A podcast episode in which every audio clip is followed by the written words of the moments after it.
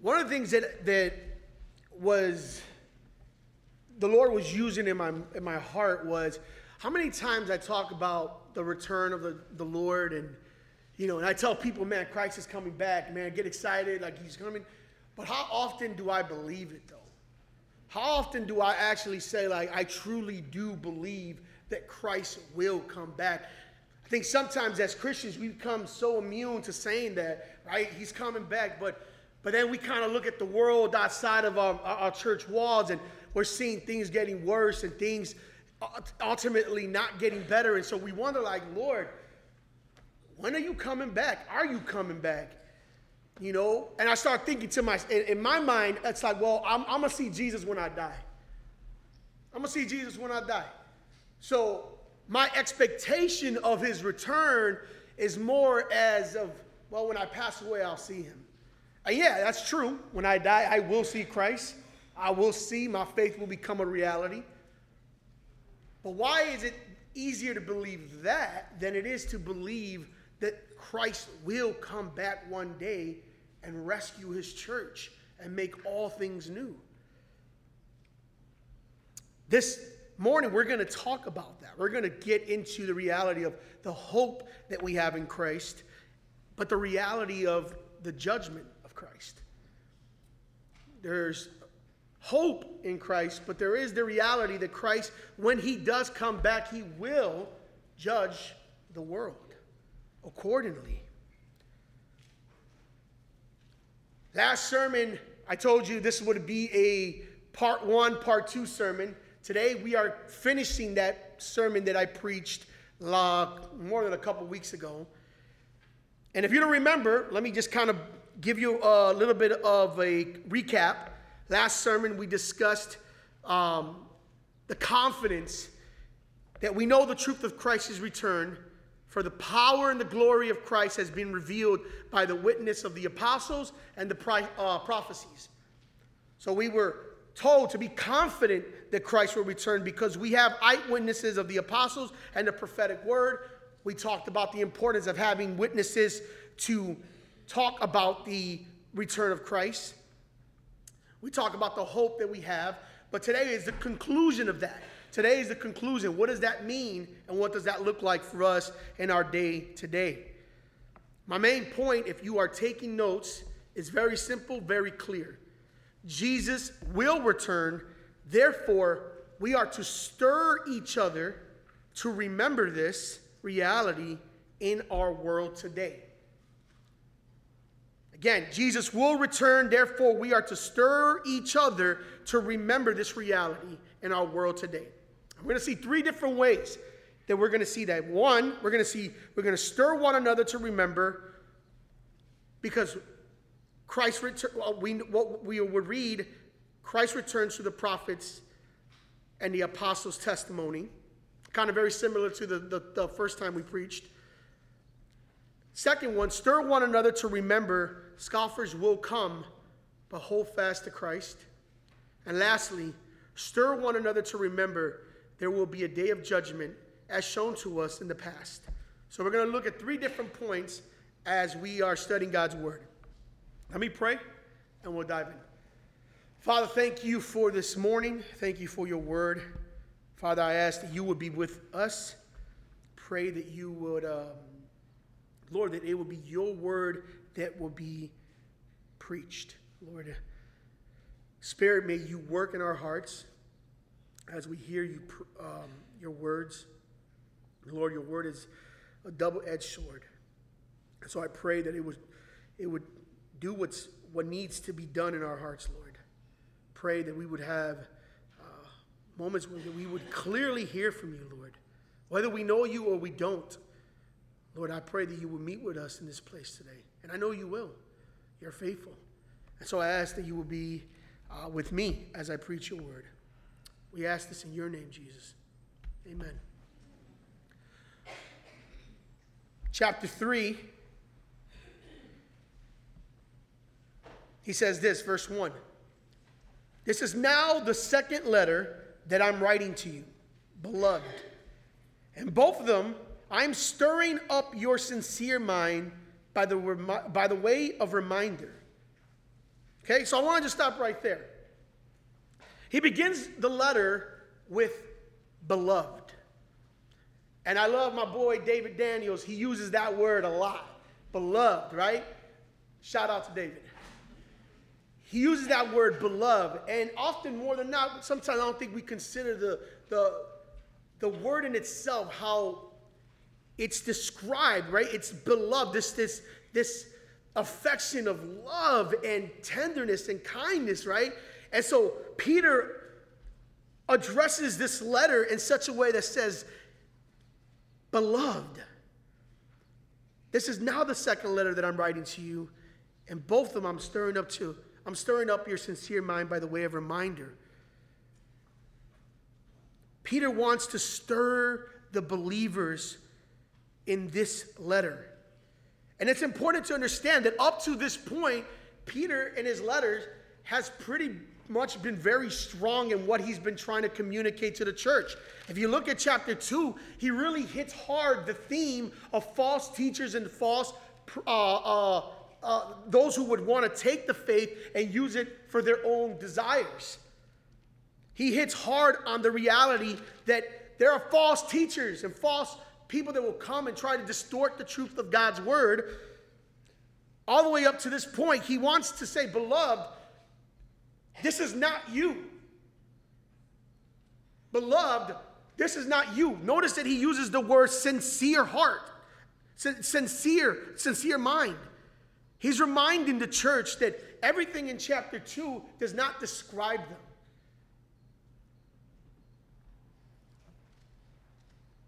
Here, beloved, is a reminder to the church of the covenant relationship they have with the Lord. In both letters, Peter is telling them what's the main reason he's writing this letter. In both of them, he says, I'm stirring up your sincere mind by the way of remembering. That you should remember the predictions of the holy prophets and the commandment of the Lord and the Savior through your apostles. Again, Peter wants to stir up the believers who are free from deceit. When he says sincere minds, Peter is saying your minds are not deceit, deceived. Your minds are sincere. You know the truth of the gospel. You are living in such a way that reveals the reality of your faith. You are not like what I said in chapter 2. He wants them to know, to steer their hearts. He wants them to remember specifically two things here the predictions of what the prophets said and the command of the apostles. Like in chapter one, when I preached two weeks, through three weeks ago, we talked about the prophetic word. We talked about the importance of the witness of the prophetic word. 1 Peter chapter 1, verse 10 to 12 says, says this concerning this salvation the prophets who prophesied about the grace that was to be yours searched and inquired carefully, inquiring what person or time the Spirit of Christ in them was indicating when he predicted the suffering of Christ and the subsequent glories. This was in 1 Peter chapter 1, verse 10 to 12. Peter states early on that the the prophets didn't just gather this stuff and just, no, no, no. They inquired, they took time to read scripture to reveal the glories of Christ. The predictions of the prophets have always been pointed to Christ. Jesus tells that to us in the New Testament. All scripture is about me. And they have inquired carefully about the suffering of Christ. So, what specifically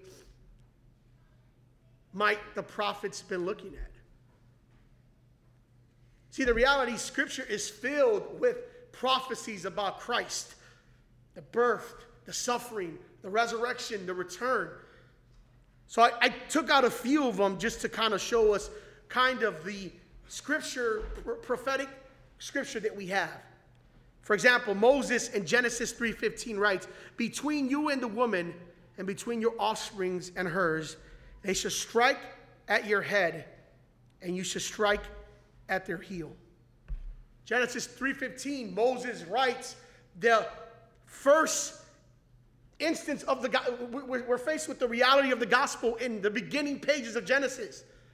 Genesis 3:15 is talking about Jesus being born and yet he will also suffer. 2 Samuel chapter 7 verses 12 to 13 says, "When your days are over and you rest with your ancestors, I will raise up your offspring to succeed you, your own flesh and blood, and I will establish his kingdom. He is the one who will build a house for my name, and I will establish the throne of his kingdom forever." declaring that Christ's kingship is forever. The Messiah will not just rule for a, a, short time, but he will rule forever. Numbers chapter 24 a star will come out of Jacob, a scepter will rise out of Israel, a ruler will come out of Jacob. Once again, the kingship of the Lord Jesus Christ is revealed in the prophetic word of God. And so Peter says, listen, we have this prophetic word.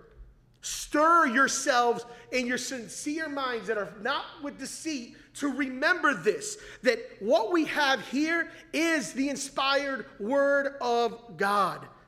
What we know about Jesus has been fulfilled in him. He is the Messiah, the King now and forever. But he doesn't just stop there. He goes and says, which has also been revealed to us by those who, uh, Uh, in chapter 3, he also says, by the, I'm stirring up your sincere mind by the way of reminder that you should remember the predictions of the holy prophets and the commandment of the Lord and Savior through your apostles. Not only through the prophetic word is Christ revealed, and we can remember and hold fast, but through the apostles. Now, we talked about this in the last sermon. I'm going to keep jumping back and forth because these two sermons connect. Last sermon, P- Peter said, Hey, we saw the glory of God revealed. We are witnesses to the glory of God. Therefore, we can say with full confidence that Jesus is the Messiah. And so there anything that he has told us, we will proclaim to the church. Anything that he said to us, we are faithful ambassadors to preach the gospel to the world so that the world will know who is the Lord Jesus Christ and what it is that he commands. See, it is the apostles who gave us the commandment of Christ to repent and believe. Now, obviously, Jesus told them in Matthew 28 19, go and make disciples of all nations and baptize them in the name of the Father and the Son. It was Jesus ultimately who gives the message of the gospel and repentance and forgiveness and the hope of the resurrection. But he also entrusted this to the apostles to go and preach the word. Therefore, the nations have the gospel because of the faithful works of the apostles.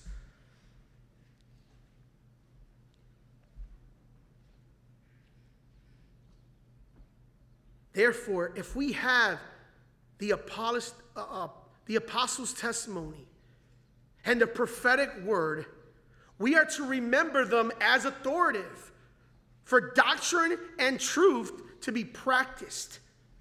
If we have the words of the apostles stating the reality, the commandments,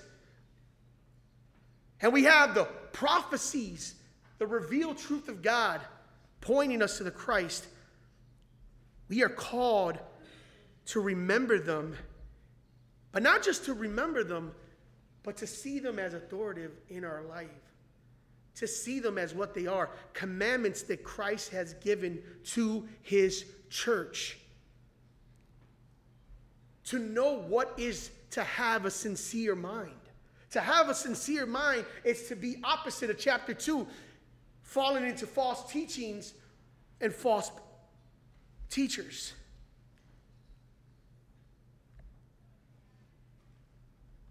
And he tells us why this is important, why it's important that we remember such things. Well, he says, knowing this, verse 3 First of all, the scoffers will come in the last days with scoffing, following their own sinful desires they would say, Where is the promise of his coming? For ever since the fathers fell asleep, all things are continuing as they were from the beginning of creation. Peter says, Listen, it's important that you are reminded as a church the realities of what we have in Christ because those who mock our faith, those who he said in chapter 1 would say that the gospel is a myth, that the gospel is not real, those will come and they will mock our faith. They would say, Where is your king? Look at the world, it's getting worse. You would think he would come. Peter says, Hold fast. Remember this. Stir one another in this reality. Scoffers have no interest in authority aside from the one that drives their own desires. They are not looking to Christ. They are looking to themselves, and therefore their own message is what is being put out. Put out. Scoffers will come. And Peter says two things. One, they follow their sinful desire, and two, they will mock their they will mock our faith. They will mock our faith.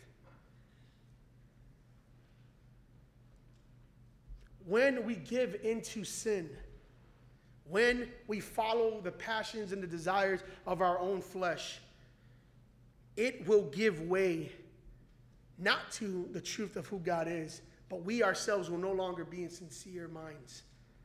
We will be following a mind that has been polluted with false teachings and teachers.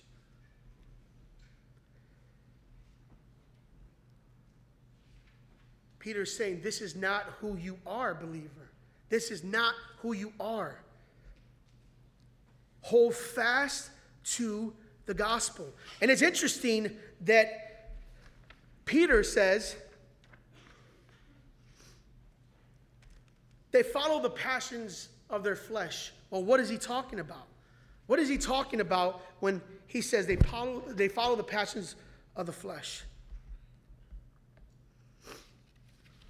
Well, in chapter 2, he talks about the realities of sensual uh, sins uh, that merely meet the sexual sin. Or any desires that fits their own lives. And therefore has no authority in their life. Christ has no authority in their life.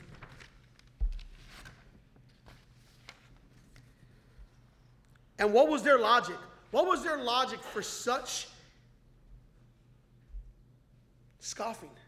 Well, look at the continual verse. They would say, Where is the promise of his coming?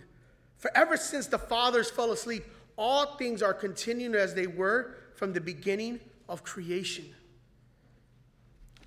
What was their logic?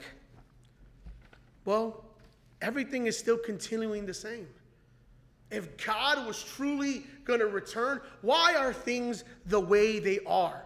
Where is God's judgment?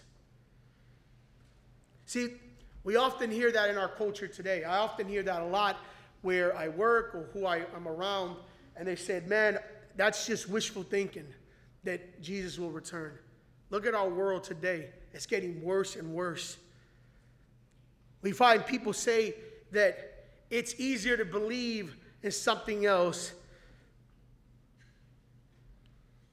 because we don't want to be accountable for our lives. I remember I had a conversation with uh, my cousin, and we were at we we were talking about Christ, and uh, and we we had this heated dialogue between me and him, and and he was trying to give me reasons why he wasn't believing, and I and I was trying to fight, you know, trying to give him reasons why I believe, and then ultimately he just blurted it out. I don't need no one telling me what to do with my life. I don't need no one telling me to do with my life. And I'm like, well, there it is. See, your reason for not believing is because you don't want to be accountable. Therefore, it is your desires, your own passions that drives you. You want nothing to do with the gospel. You want nothing to do with truth because in your mind, you have made up your, your, your what you want to follow. Because you don't want to be accountable. And so, not much has changed from the culture of Peter to our culture today. Those who mock our faith laugh and said, Where's your king? But here's the good news the good news is we can hold fast to what we have heard because of what Peter has said through the prophets and the apostles' commands. We can hold fast to that reality that Christ is who he says he is and will come and he will rescue his people. Even though the mockers comes and those who, who, who would say that our faith is myths, they will face the reality and they will have to give an account for their lives. I love the song that we just ended because I originally said the good news that we can hold fast to what we've heard, but something changed in my, my thinking, I, and I started thinking not only do we hold fast to Christ, but Christ holds fast to us. And as I was singing that song, I, the Spirit was speaking to me and saying, Yeah, hold fast to the truth of the, of the word. But I want you to tell the church this I hold fast with them, I hold them tightly, I do not let them go. We have a king who holds fast, who loves us, who wants us to stir one another up in the hope of the resurrection and the hope that Jesus will come soon. And we need each other, church. We need each other because when we leave this building, there is a world filled with different views that are contrary to the gospel. We live in a world that will mock us consistently, and it is easy to be discouraged. It is easily to walk into this world and say, I, I, I give up. Church, stir one another in the gospel truth. Jesus will return and he will make all things new. Stir one another. Remember what the prophets have spoken. Remember the commands of the apostles. They've seen the glory of Christ. They have nothing to, worry about. They know. Keep in mind, the church here is being persecuted. Second, First Peter and Second Peter, this letter is written to the persecuted church. And Peter is saying, listen, the reality of the hope in Christ is coming. Do not forget that, church. Stir one another up. And we stir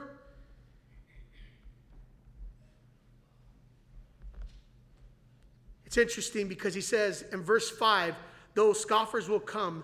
They overlook this. They deliberately overlook the fact that the heavens existed long ago and the earth was formed out of water, through water, by the word of God.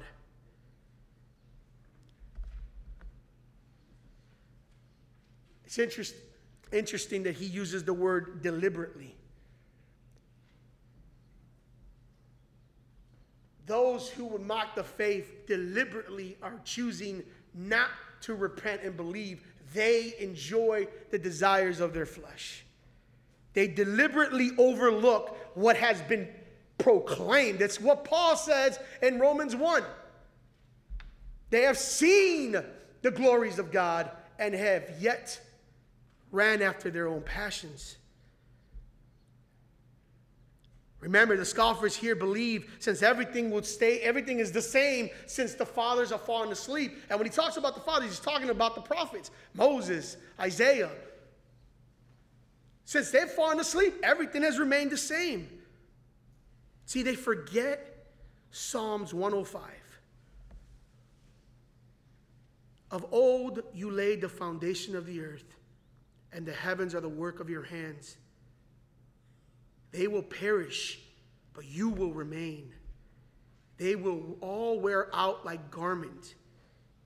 You will change them like a robe, and they will pass away. But you are the same, and your years have no end.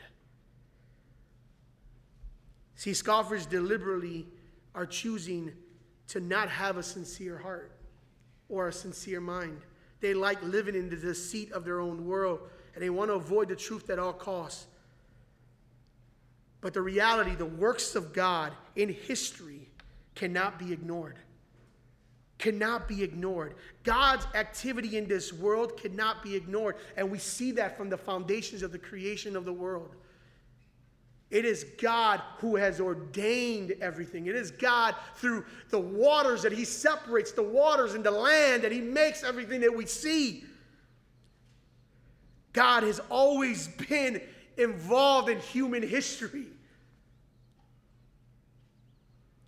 God stepped into human history. He took on flesh, lived a perfect life, died, resurrected so that you could have life. God is the God who steps into history. But I don't want us to miss something here that's very important. It says here that the heavens existed long ago and the earth was formed out of water and through water by the word of God. By the word of God. I, want I don't want us to miss this, this little small passage because in this small passage we're seeing the work of the Father and the Son. The work of the Father and the Son. And I'm not ignoring the Holy Spirit. Holy Spirit is God. And we know this in Genesis chapter 1. The Spirit is hovering over the face of the water, right? But in specifically this chapter, he mentions the Word of God in the acts of creation. And we know that when the Father speaks, the Son acts. When the Father speaks, the Son acts. The authority of Christ in creation is very clear. And Colossians chapter 1 says this, verse 16 For by him all things were created, in heaven and on earth, visible and invisible, whether thrones or dominions or rulers or authorities, all things were created through him and for him. And he is before all things, and in him all things hold together. Christ holds everything together creation, he was there. He was there in creation, creating the world through the elements that he created of water. God was involved always in this story. But Christ also holds the last judgment of the world. The word of God has been sealed, and best believe the Son will act on the last judgment when the Lord returns. He will judge the world accordingly. He has not checked out like some people would say. But no, no, no. Rest assured, God is Lord over all things. And He has not forgotten the day that he will return. He knows exactly when he is coming. He knows. He anticipates that day. He cannot wait to make all things new.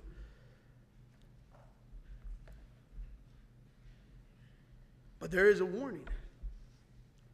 Christ will also come to judge, accordingly.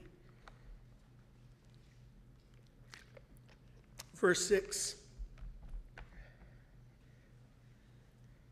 And that by the means of this, the world then that then existed was deluged with water and perished. But by the same word, the heavens and the earth now exist, are stored up for fire, being kept into the day of judgment and destruction of the ungodly. See, the reality is that those who are mocked the faith back then completely forgot that God had judged the earth prior to his second return. People, they forgot Genesis chapter 5, verse 32. They forgot Noah's story that God flooded the earth. And that's what Peter is saying here. He said they, they forgot, they deliberately overlooked the reality that God judged the world through water and they perished. They overlooked the reality of Genesis chapter 5, verse 32. And it is by the unbreakable word of God that he tells us that he will also judge the world accordingly, this time through fire. The heavens and the earth now exist, are stored up for fire, being kept into the day of judgment and destruction of the ungodly. The witness of the earth and the heavens are called to the rebellious ways of humanity.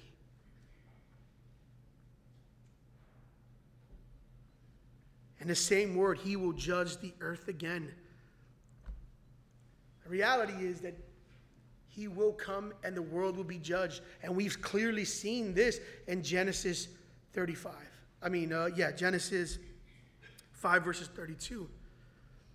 And I'm not going to go there because we know the Noah's Ark story. It's not the one that our kids color in the coloring books, and it's full of nice rainbows and uh, giraffes and whatever animals you are on there. No, it's the reality that humanity died judgment was placed, the word of God was sealed.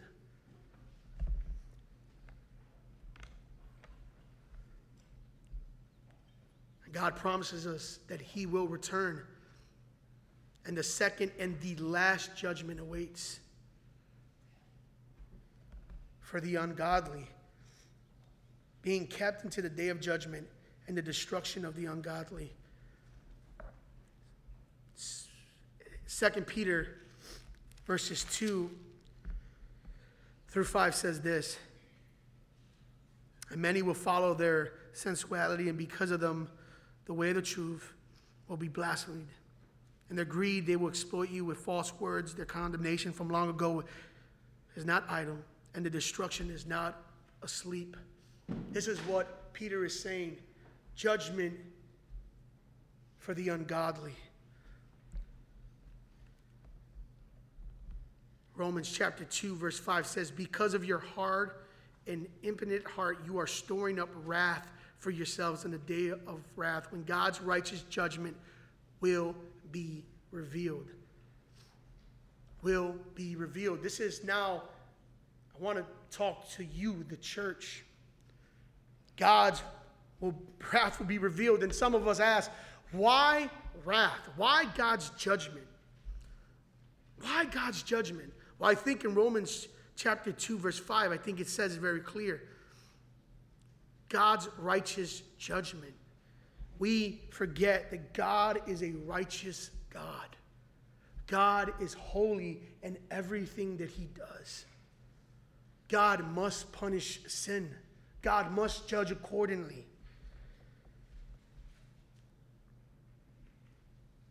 We're dealing here with perfection we don't stand a chance. We all fall short of the glory of God.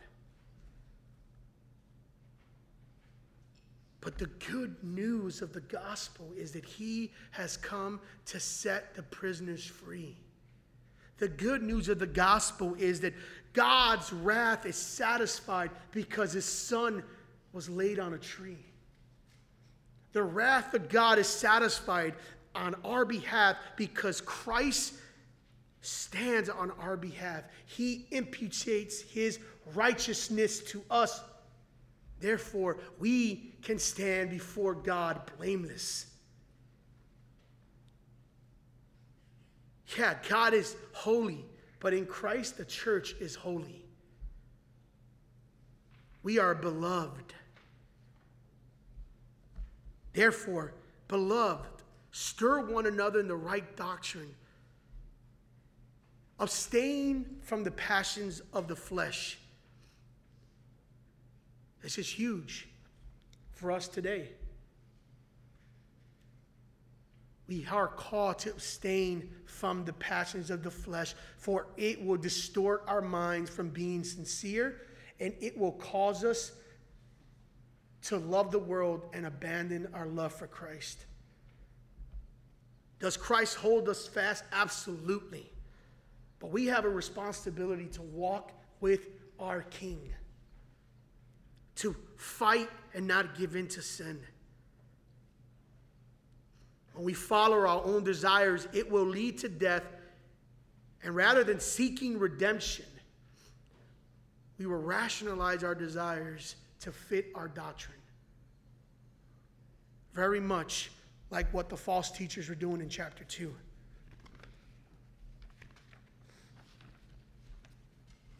Those who mock our faith will come. That's a reality. Be reminded, church, of the f- hope that we have in Christ. Judgment will come, like in the days of Noah.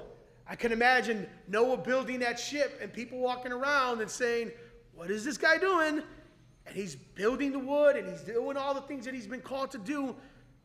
The world laughing, the world partying, the world kept going on like normal. But God's judgment was sealed. We live in a world very much similar, a world that consistently is doing what they want to do. This is a warning to you who do not know Christ. Jesus will judge the world. Do not deliberately overlook this reality. If you do not know Christ this morning, I want us to look at Revelations chapter chapter 20.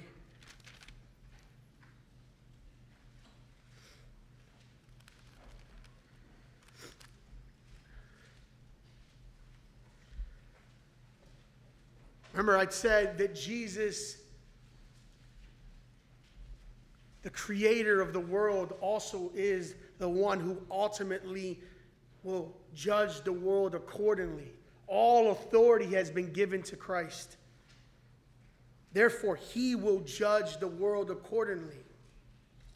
Revelations chapter 20, verse 11, gives us a glimpse to the reality of what is to come. So I say this if you are not a believer this morning, this is what awaits. Then I saw a great white throne and him who was seated on it. From his presence, earth and sky flew, fled away, and no place was found for them. And I saw the dead, great and small, standing before the throne, and the books were open. Then another book was opened, which is the book of life, and the dead were judged by what was written in the books according to what they had done. And the sea gave up the dead who were in it. Death and Hades gave up the dead who were in them, and they were judged, each one of them according to what they have done. Then death and Hades were thrown into the lake of fire. This is the second death, the lake of fire. If anyone's name was not found written in the book of life, he was thrown into the lake of fire. This is the reality of what awaits when the return of Christ is overlooked and we follow our deceitful minds. But the good news is that doesn't have to be you. The good news is that Christ has come. You, in a little bit, we're going to take from this table communion as we celebrate and remember the death and the resurrection of Christ. This doesn't have to be your experience. You too can be saved and know the glory of God. See, beloved church, this is for you. This is what awaits us. Revelations chapter 21. And then I saw a new heaven and a new earth. For the first heaven and the first earth has passed away, and the sea was no more. And I saw the holy city, New Jerusalem, coming down out of the heaven from God, prepared as a bride adorned for her husband. And I heard a loud voice from the throne saying, Behold, the dwelling place of God is with man. He will dwell with them, and they will be his people. And God himself will be with them as their God. He will wipe every tear from their eyes, and death shall be no more. Neither shall be mourning, nor crying, nor pain anymore, for the former things have passed away. Beloved, this is our reality. This is the hope that we have. This is the day that the Lord will make all things new.